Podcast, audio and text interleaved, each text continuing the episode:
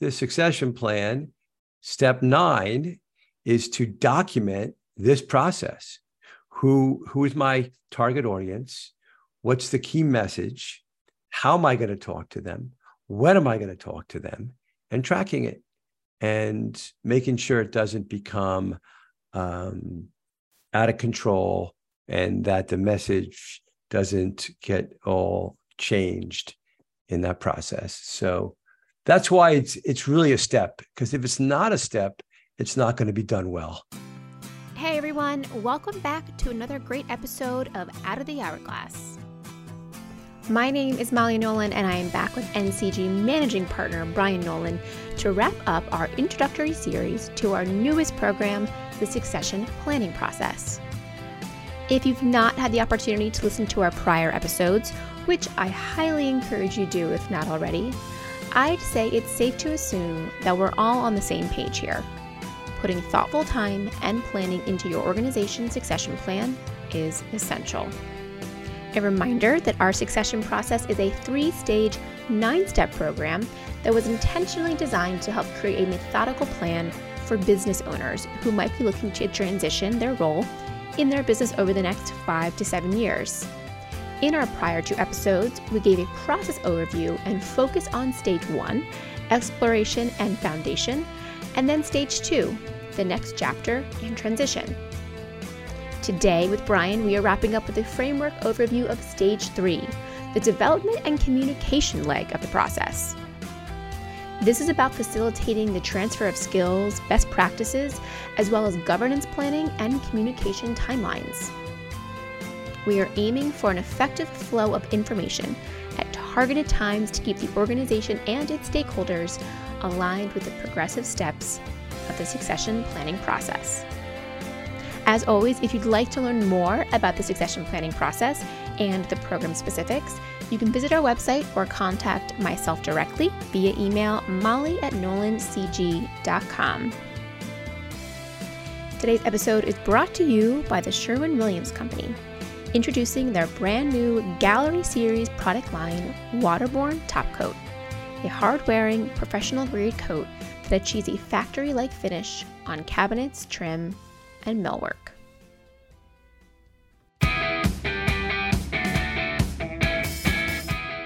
Sherwin-Williams is proud to introduce Gallery Series Waterborne Top Coat.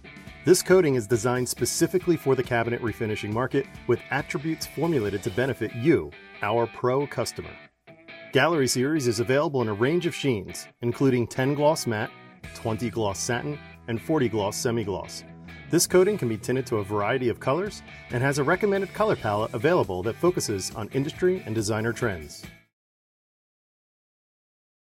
All right, welcome back to stage three of the succession planning process podcast series. Brian Nolan, welcome back to you as well. Good, good to be here, Molly, to wrap this succession plan up and start our second mountain, huh? Yes, yes. Here we go. Um, so, hopefully, if you are listening to this episode, you have already had a chance to listen to the the prior two episodes focusing on stage one and stage two. Um, obviously, it makes way more sense to listen to these in order, so you have context for what what we're talking about and why all of these different steps and, and stages matter. But let's do a quick review, Brian, for just to kind of get our, our heads in the right space. So, we have uh, implemented a succession planning process as a new service that we're offering here at Nolan Consulting Group, both for existing clients as well as new clients who are at this, um, or new, you know, owners who are at this stage in their life and are looking to to connect with a coach to help them create their succession plan. So we've rolled this out. Of course, there's more information on our website for those who would like to learn more about the program itself, but we're using these conversations just, just to really highlight the program itself and breaking the, the stages down into uh, the three uh, sections that we have. So, stage one, we talked about was exploration and foundation. So, really starting the conversation with owners to understand what it is that they might like to do in uh, in exploring their exit. What are their what are their potential options? What are their financial implications around it? And what kind of ownership transition options are out there? So really it's the learning. It's the discovery phase as we called it. And then there was stage two And this was talking about the next chapter and the transition. And uh, Jim Bradley, a business coach from our team, joined us for that conversation. And this was focusing about really the owner themselves. So, what is it in their next chapter that they'd like to spend their time doing? Because you have really uh, been, been vocal in saying you must have something that helps to fill your time that you're passionate about to allow yourself to to to move on from your existing passion of, of being a business owner right? Mm-hmm, for sure. And then we talked about crisis planning which again we will say to anybody listening on this call if you are a business owner no matter what age you're at please keep that in mind as, as something that you should have in place. And then we talked mm. about the management transition plan. So looking at your team what are the skills that you have that might be missing on the team itself what are what will management look like when you are no longer in place because you know mal it's um, likely you won't find someone that is going to replicate you exactly and, and so you've got to almost dissect all the things you bring and maybe multiple people will carry out those functions. Exactly. There's only one Brian Nolan in this world, and only Brian Nolan can do. Lord help us. Brian Thank- Nolan does. so here we are in stage three, and this is the development and the communication. So, you know, as you are stepping out of the business, you want security of knowing that the team you have in place can continue to grow the business and build upon what you what you've created. So this whole this whole step is talking about transferring skills, best practices, and really looking to help find emerging talent so that you can feel good about the transition and then how are you going to communicate it all? How are you going to make sure that the people on your, your on your team now know exactly what's coming? Uh, because communication at the end of the day, we want to make sure everyone's on the same page. And then when we wrap this stage three, this is where the implementation really begins. This is where we take the plan and we move it forward. Yeah. So this is yeah. a this is a big stage. This is a this is what I, I would call the work of the work. Mm. This is you know you've done a, a lot of designing up till now, figuring things out. Now you've got to work, and and um, this first step is called yeah, what, so Ma? It's called leadership development. And as a reminder, within each stage, there are three steps. So a total of three stages, nine steps in the entire planning process. So here we are, stage three, step seven, leadership development. Brian, give us a high level view of what this means. You know, if you've been doing this right um, all along, you maybe already have this process started because this is the ultimate getting yourself out of the hourglass. And so it really isn't just about succession plan. It's uh, how do I maybe become just an owner and not a manager? And it goes back to those skills that you have that you need to replicate. Many manager or leaders that I work with, like they're the only ones that do business development really well. They have heavy relationships with property managers, um, et cetera, that they need to pass off. They're, they're the ones who can open new doors. Uh, they're the ones that can vision. Visioning is actually a skill. And, sometime we should do a podcast, Molly, on visioning and how to vision. Love uh, it. Associated with strategic intent. Um, they're the only ones that maybe can provide urgency. They see the whole picture. I have a, I have a lot of a lot of discussions with leaders about this. How can I get my team to have the same urgency to see the whole picture? And so we're talking about the individual development plan now with a very purposeful um, project to prepare your exit and then substitute. Now you know you may want to bring in bring on other people, of course, uh, but at the same time you want to develop your people. So I know Kevin is working through this. So he's got John Meyer and he's having regular meetings with him and a and a, a leadership plan on how decisions get made, how problems get solved, those type things. So, um, Mal, you've done a, a, IDP for yourself. I know you, you were just telling me yesterday that uh, you and Catherine had a recent IDP meeting in the park. What'd that sound like, Mal? Well, we actually had our recent IDP meeting at happy hour. Oh, okay. That's a good place to do it. And, which I frankly I love because it's it's a time where, you know, it's 4 30, 5 o'clock after work. She and I go over and we get a glass of wine and we talk about life and the future and you know my role which so it's almost like guards are down a little bit we're relaxed um, our park meetings are more so our regular weekly huddles where as the weather's gotten nicer we've decided that vitamin d and a little bit of you know meeting time go really nicely hand in hand yeah. together i need to learn some lessons from from you two yeah um, so the but the IDP conversation was more so looking back at the primary aim that I had wrote, you know, two, three years ago. I looked at it and, and I was like, you know, this is on track. This maybe needs to be adjusted. It was funny, you know, some of the things that I had wrote down that I'm like, mm, probably not going to be the reality in October 2026. Um, mm. But that's mm. okay. We're still working towards that reality. Um, and of course, the primary aim is a mix of personal and professional um, view of of that future time in your life. And on the professional side, you know, the the role that I wanted to be in, and I felt like we were continually, you know, working working towards that. But it was a good opportunity for us just to say, okay, what are the skills that I want to continue to work on. What are some development opportunities? So training courses and talking about you know where i should maybe look to spend my time. It's help, so it's helpful when you can have those one-on-one discussions. And so i can imagine in this environment how wonderful it would be if you know you are departing because you have laid out a date for when you are no longer looking to be in the business to be able to work through one-on-one with those people who are going to be taking over or replacing your skills to know that they're on the right track to be to be able to do it successfully. Uh, yes, you know, and what's interesting about this is Catherine is doing it uh, for you because of her succession. So, so Catherine is our our director of operations and uh, integrator.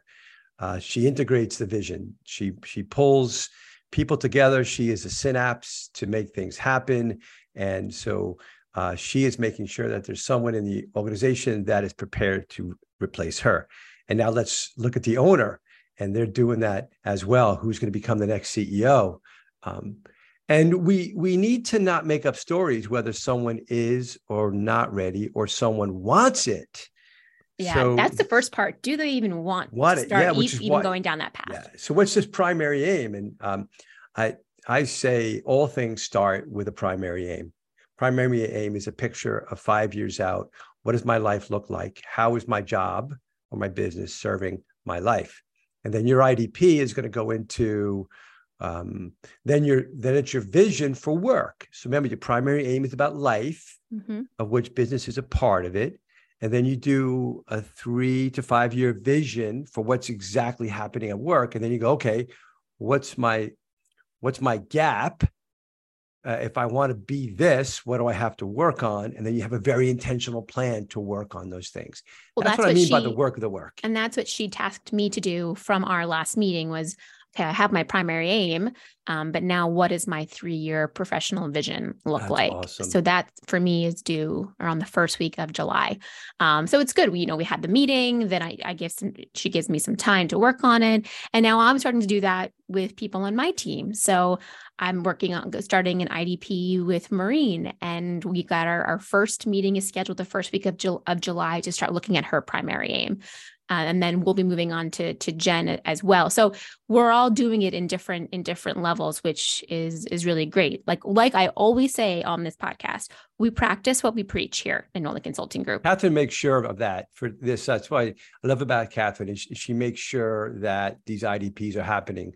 Left to me, I I um, embarrassingly would let it drop. Um, well, it's also not your job. Yeah. So Remember, it's, it's think not, about the, the, CEO. That's not yeah. your that's not your function to make yeah. happen.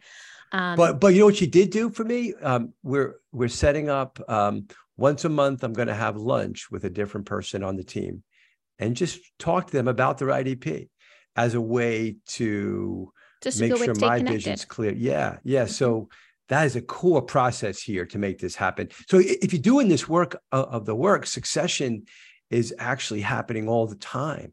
Right. Because we always say work yourself out of a job. Mm-hmm. And if you know someone has the potential um, to maybe become the president or you know become the CEO, and to have the time to sit in with them on helping them make working through making decisions, just like Kevin is doing with John right now, that's pretty cool. That does that makes you feel better as a departing CEO, knowing that the person who's coming in has had a lot of time one on one with you and understands you know what how you how you think why you've done the, the things that you've done for the business Mom, remember the first IDP we did with you? When I left? Yep. sure do. Tell tell the the listeners what happened. Yeah, I mean, it may have it may have been referenced on this podcast before in some some element, um, but I did an IDP uh, back probably with you, Brian, at the time, um, because I was reporting to you. Um, I now report to Catherine, uh, but I was, gosh, probably three, three and a half years into working at Nolan Consulting Group. And so 2015, maybe? I think it was 2015, maybe the end of 2015, early 2016. And I, you were, we were looking at, you know, what my future was. You were, you were feeling some reservations coming from my way. And then it, it opened up that I just was not sure that I wanted to be working for the family business for the rest of my life. And i had never had i had never worked in another environment to understand what it is that really made me happy. Uh, and it was tough. I mean you had to separate you know yourself from boss to dad I had some tears. It, there were certainly some tears. I mean it was an emotional time. I was also you know in my early 20s working working through that and trying to you know know that that family business boundary which we have, you know, just even said on our recent uh, Business is Messy podcast a couple weeks ago that business is messy family family business can be messy and so oh, yeah. really having these clear lines of communication yeah. is at the end of the day is what is going to keep everything everything moving forward and every, everybody feeling good about you know what we know what we're doing um, so it was decided that i should maybe look for a different job and it's probably you know a, a little bit of relief off of my shoulders when I when when that we came to that conclusion because I was like, all right, like there's permission for me to start the job hunt. I worked with um, a coach for a little bit, you know, through that process. Actually, I worked with Jared Bias, who does the family business mm. um, coaching, and that was really helpful. And I went off and worked for a startup in Philly for three and a half years, and then ultimately found my way back. If you love something, set it free. If it comes back, it's meant to stay. There you go. So here I am now almost 3 years back, which is which is wild, but you never know what people are feeling or thinking until you have yeah. those uh, direct lines of communication open. Vital. So this this step is I would say uh, be great if it became a core function in your company. Core functions happen all the time, and you're your one-on-one meetings uh, should be referencing them periodically. And uh, how how am i advancing you? How am i developing you? You can help you can get anything in the world you want if you help others get what they want.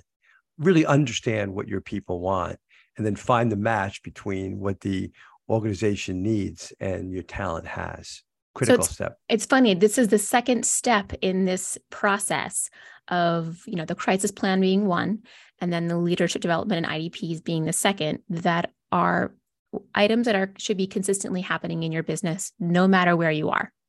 Fair point so when yeah. you get to this point where you are planning for your succession these steps should be easy because you've got your crisis plan done or just need to be updated and now you're working on the leadership development for your skills that are leaving for sure so, all right. So, leadership development, check off that box. Let's move into step number eight. That is governance planning.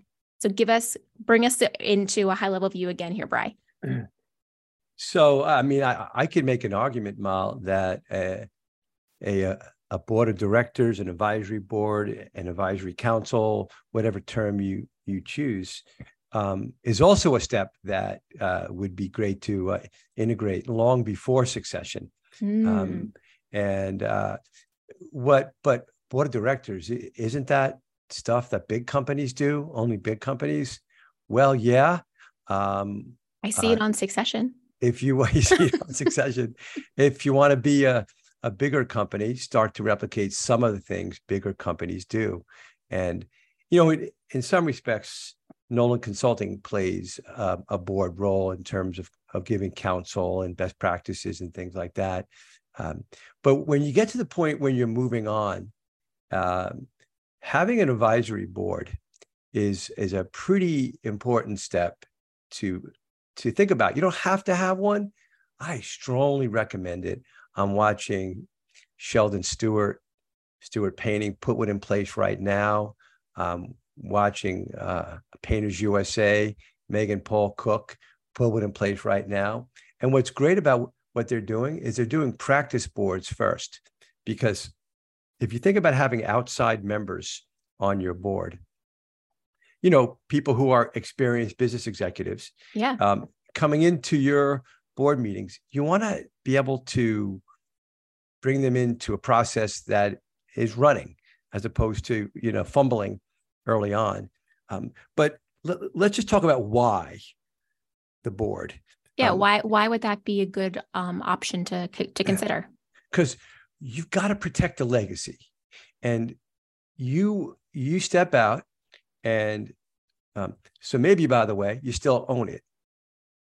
Maybe you sold it, but let's say you you still own it, but you just don't want to run it anymore. In fact, a, a lot of the companies that I'm working with, that's the case.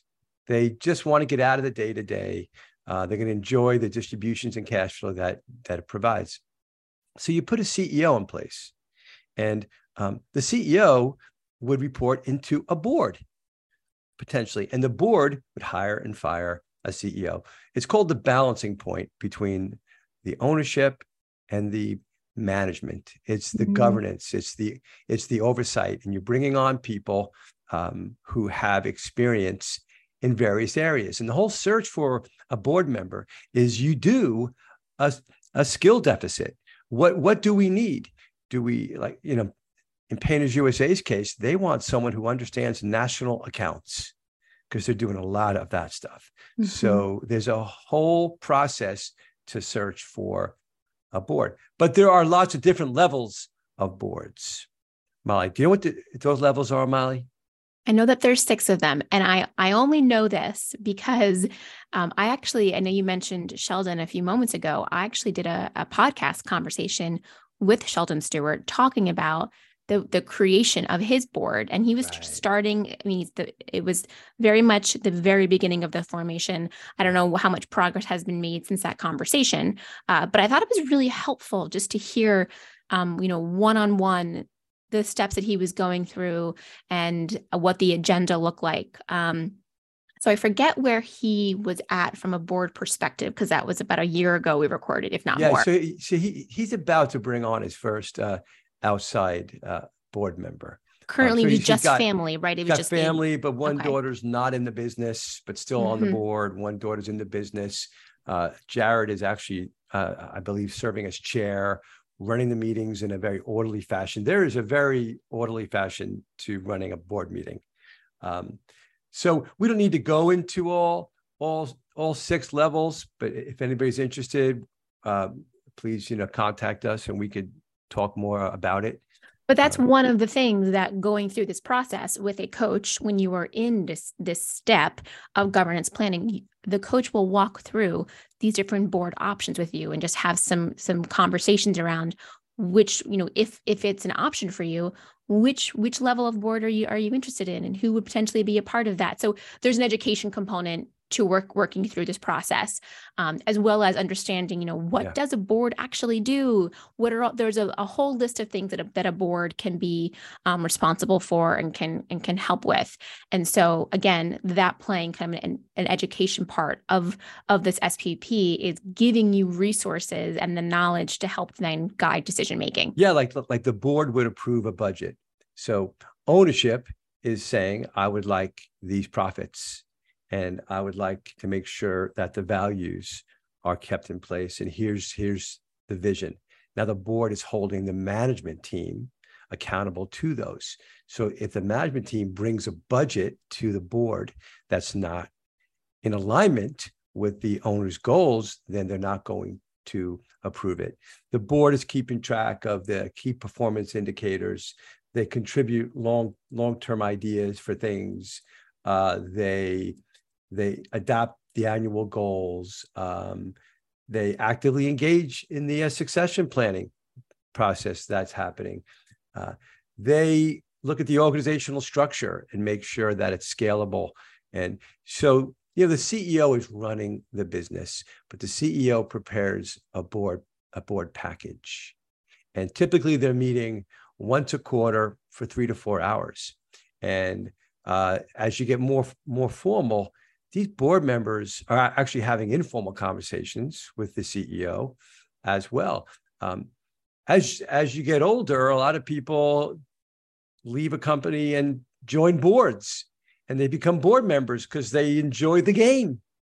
They enjoy. And yeah. Maybe that's part of your second mountain, or that's your that's your next summit you're looking to climb. That maybe right. you have identified that in the previous stage when you're talking about what what it is that drives you maybe you need maybe you decide i'd like to be a part of a couple boards where i know that i can provide mentorship advice from from my professional experience yeah and, and you would pick a uh, company industry maybe it's a nonprofit but something you're passionate about mm-hmm. and it still gives you uh, purpose um, I, I, do want to mention sort of the other reason why I, I won't go into it much because I think we did last call. Uh, but this advisory council, in the case of a crisis plan, is vital. Uh, we're experiencing this right now, and we pulled together the we pulled together an ad hoc advisory council that's giving um, a wife of a, of a very sick member um, guidance, and I'm quite sure she's appreciating it greatly. Just on a phone call this morning on that. So having that in place, having that board in place, is that's your advisory council that's at the exactly end of the day. Right. That's right. So no, so even if you decide that going the board route is not something that you'd like to pursue, it's always good to know what your options are. And you know, maybe you go into it and realize you, as you learn more about the board options that oh, this is something that I am interested in, and I can do it the way that I that, that works for me. Yeah, um, I, you know, it's freedom. A board is freedom for an owner. It because the owner worries, right? Owners worry. They mm-hmm. and a board is going to take away some of that with very uh, professional warriors. professional warriors. What a job title. yeah, those people probably need a lot of uh I don't even know, therapy. If you're a professional well, warrior, you like I don't know. Good good for you. um okay, step number 9. Company communi- company communication plan. This to me is like the bow on the, the all of the stages because this is where we're taking everything that you have worked on designed discovered and are now saying to everybody around you who may be impacted this is my plan. This is what i intend to do over the next 5 to 7 years. And you begin to communicate how, or begin to communicate it in a way where those who need to know certain things are, are know them. Maybe not everybody needs to know everything, of course. Um, but it's important that people who will be impacted have some idea of where you're intending to, to take to take the, the, the company, right? It's so easy. To, it's so easy to do this wrong. Yeah, it really um, is. Oh, I'm sure. Uh, it's so easy to mess this up. Um, do, do you tell people too soon? That you're in this process or or do you tell people too late everybody's panicking? Um, or do you do it in a in a very methodical process? And obviously we're going to err towards this methodical uh, mm-hmm. process. One of the things that you you start to do Mal is you just start to disappear a little bit. You're just not as available as you much as you were when problems come up other people step up. And so that's that's got to be really, really considered. You can't just pick a date and leave and like, you can't do a cold turkey because the organization is going to be stunned. It's like, it's like a, a plant uh, going from 85 degrees to 35 degrees. It just does not work. So um, again, we're working with some people and um, there, some people need to know three years out other people need to know one year out. And right. You can create the timeline of when certain individuals are going to know um, your, you know, when that flow of information needs to be making meet be making its way down to different stakeholders in the business at the end of the day because you're looking for alignment you're looking for success to continue once you leave so you want to make sure that everybody when the time is right for them to know is on is on the same page. They're not making up stories or thinking that when you do leave the company is shutting down because that might not be the case. Well, that's right. Otherwise you're going to have you know your your key people are, are going to start leaving. And and so as as you see as you're having conversations about their advancement and you're having other people making decisions all of a sudden the fact that kevin's leaving is not as uh, stressful mm-hmm. and dramatic as it otherwise may have been. So working through this this succession plan step nine is to document this process. Who who is my target audience? What's the key message? How am i going to talk to them? When am i going to talk to them? And tracking it and making sure it doesn't become um, out of control and that the message doesn't get all changed in that process. So that's why it's it's really a step because if it's not a step it's not going to be done well. It's just gonna it's gonna flub and uh, all your work is gonna go down the drain. No one wants that to happen. No one wants that to happen. And so now at the end of this you we've worked through you know and we say we've worked through um, in a sense of where working with a client you've worked over six months we would be working through these um, different nine steps these three stages with a business owner um, with a wrap up of a, a um, spp summary really kind of summarizing what the uh, the plan looks like and then we move into implementation mode. And um, we would continue working with our clients for at least a minimum of six months, helping them to start rolling out and working on the actual components of that plan because it will take time. I, again, which is why we we stress the the need to start five to seven years out because you will need time to begin to implement all of the all of the changes or the impacts to the plan. Um, Brian, we you've been reading a book recently, and you've been talking to some business owners um, about this book, um, and we've we hit on it in just our, our previous conversations. Um, David Brooke wrote a book. Brooks. David Brooks. Brooks. David Brooks wrote a book called The Second Mountain. How does this play into uh, this conversation? You know, I, I, I picked this book for my mastermind group uh, called Built to Last. It's the group of guys in in their 60s um, because uh, it, it, actually fits with uh, step number four the owner's next chapter. So we're we're doing this three to four years before you you exit. Um, you're finding your next passion.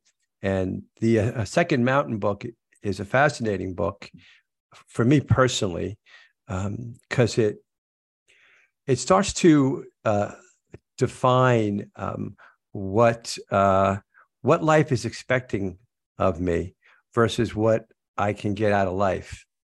And it, this term purpose, you become purpose driven instead of money driven.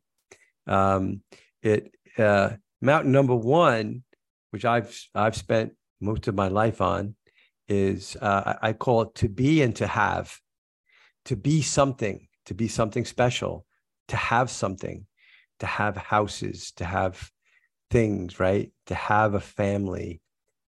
Mountain number two, um, I'm calling to do and to impact. What what's going to be my signature? What am I what am I sort of called upon to do?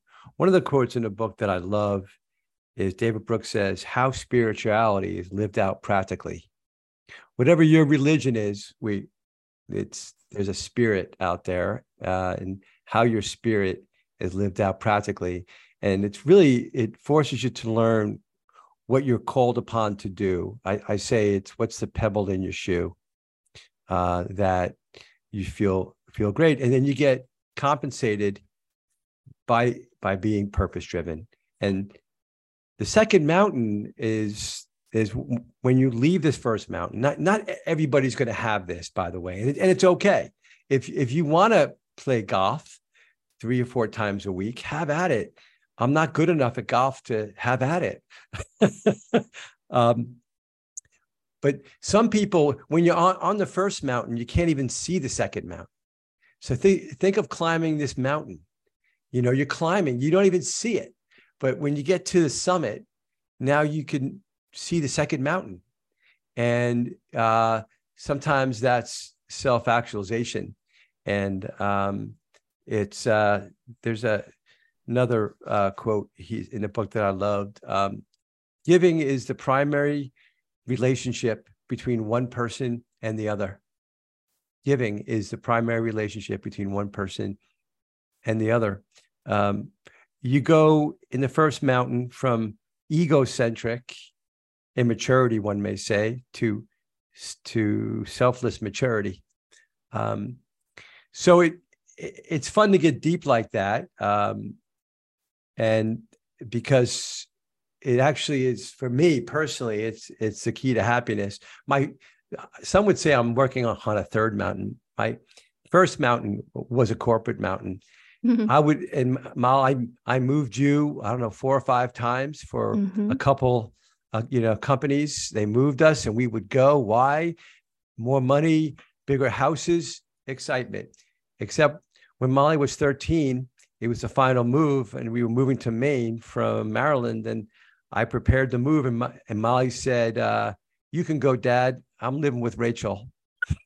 Living with my best friend. Yep, yep. I don't need you all anymore. Uh, and we and I, I I remember that, and I it was such a stressful time in my life. My second mountain uh, became starting Nolan Consulting Group, where I had this opportunity to coach and help. Um, but still driving driven to be right? Still driven to be. And my third mountain uh, has to do with with uh, nonprofit foundation work from people have heard me talk about this in the past.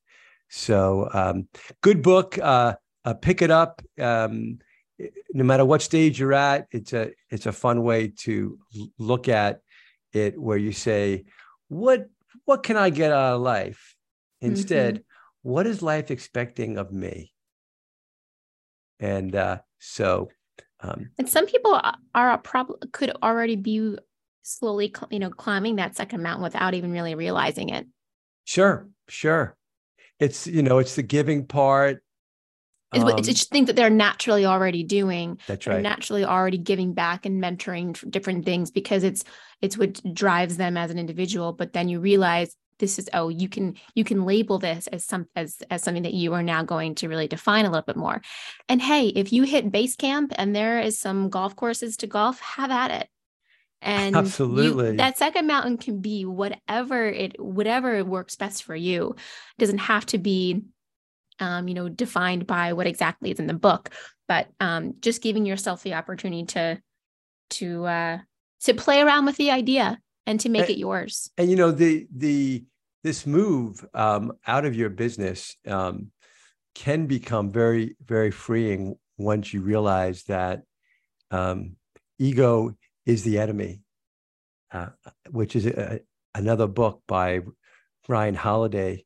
Um, ego is is the enemy when you're just focused on on self and and what you have and what you don't have and what other people have and you want what they have. And the uh, second mountain is really um, about about purpose and and putting your passion in context of that of that passion of that purpose and what he calls uh, with unbridled enthusiasm into that new world that you're go- going into. So fun mm. stuff yeah and i'm pretty sure i mean you you read off a couple of quotes directly from the book. Um, I know Catherine's been reading the book as well and has been collecting um, some interesting quotes too. So as an outsider who's not yet read it, all I can tell our listeners is that um, there are some really interesting quotes that come from this book. Oh, there are.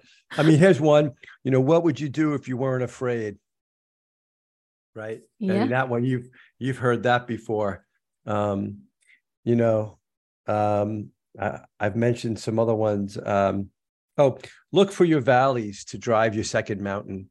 Often your your uh, second mountain comes from areas where maybe you've had shame or sadness or hurtness of some kind. Interesting. And um, you have an opportunity to break out of that in your uh, second second mountain to have um, the a unhesitated will to act. Um, I could. I I read. I read this uh, second time actually on a six-hour flight from uh, the West Coast, and I just wrote down all, all these these quotes because I I love great quotes like that. I know they, you they, do. They drive me. I, am actually not not surprised that your office is not covered in quotes. It's covered few. in photos, but uh, yeah. One would imagine that you could it could be covered in quotes. Discipline is remembering what you want. Maybe Yes. my favorite quote. We all know that one. that has been ingrained in many That's many of us. That's David Campbell. Yeah. yeah. Um, well, you know, that that brings us to a wrap on you know the, the three episodes talking about the succession um, planning process. I'm sure it will come up again in future episodes. Uh, we want to remind our listeners that it is a program that we do offer to current clients um, and those folks we don't currently work with. We do have information on our website. Um, you, so we would encourage you to, to check out there. Please reach out if you'd like to learn more. Happy to have a call with you and then connect you with a coach for a further discussion. Um, Brian, any final words on the topic of succession while we wrap up here? Uh, yeah. You know, only thing I, I would say is you, you don't have to be old to start to thinking about this. We're talking about um, succession from a business that you own and that you run. So, an owner operated business. You may be in your 40s and decide that you want to do something else. And uh, you can either sell your business or you could uh, put a general manager in place with these steps. It's the ultimate out of the hourglass move here, folks.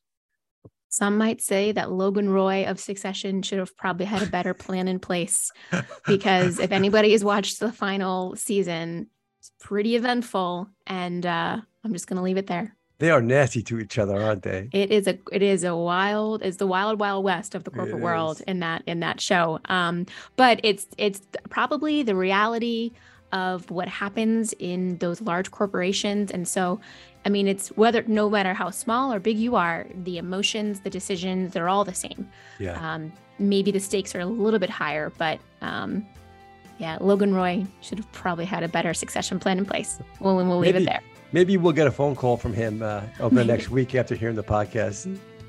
Um, I don't want to do any spoiler alerts here. So if you're a Succession uh, watcher and you haven't watched the final episode or final season, um, turn us off now. But I don't think Logan Roy is coming back from the grave, and you know, so. Um, but I uh, I digress. Great show.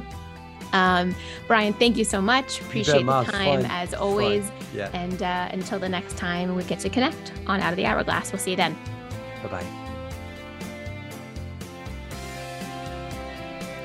Thanks for listening to this episode. Out of the Hourglass is recorded and produced by the team at Nolan Consulting Group, a nationwide business coaching and consulting firm with coaches located throughout the country. Have a question, comment, or idea for future episodes? We'd love to hear from you. Visit our website, www.nolancg.com.